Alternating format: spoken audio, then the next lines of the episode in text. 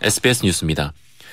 내년부터 일본 고등학교 2학년 이상 학생이 사용할 교과서에서 일제강점기 조선인 노동자를 강제 연행했다는 표현이 정부의 검정 과정에서 삭제된 것으로 확인됐습니다.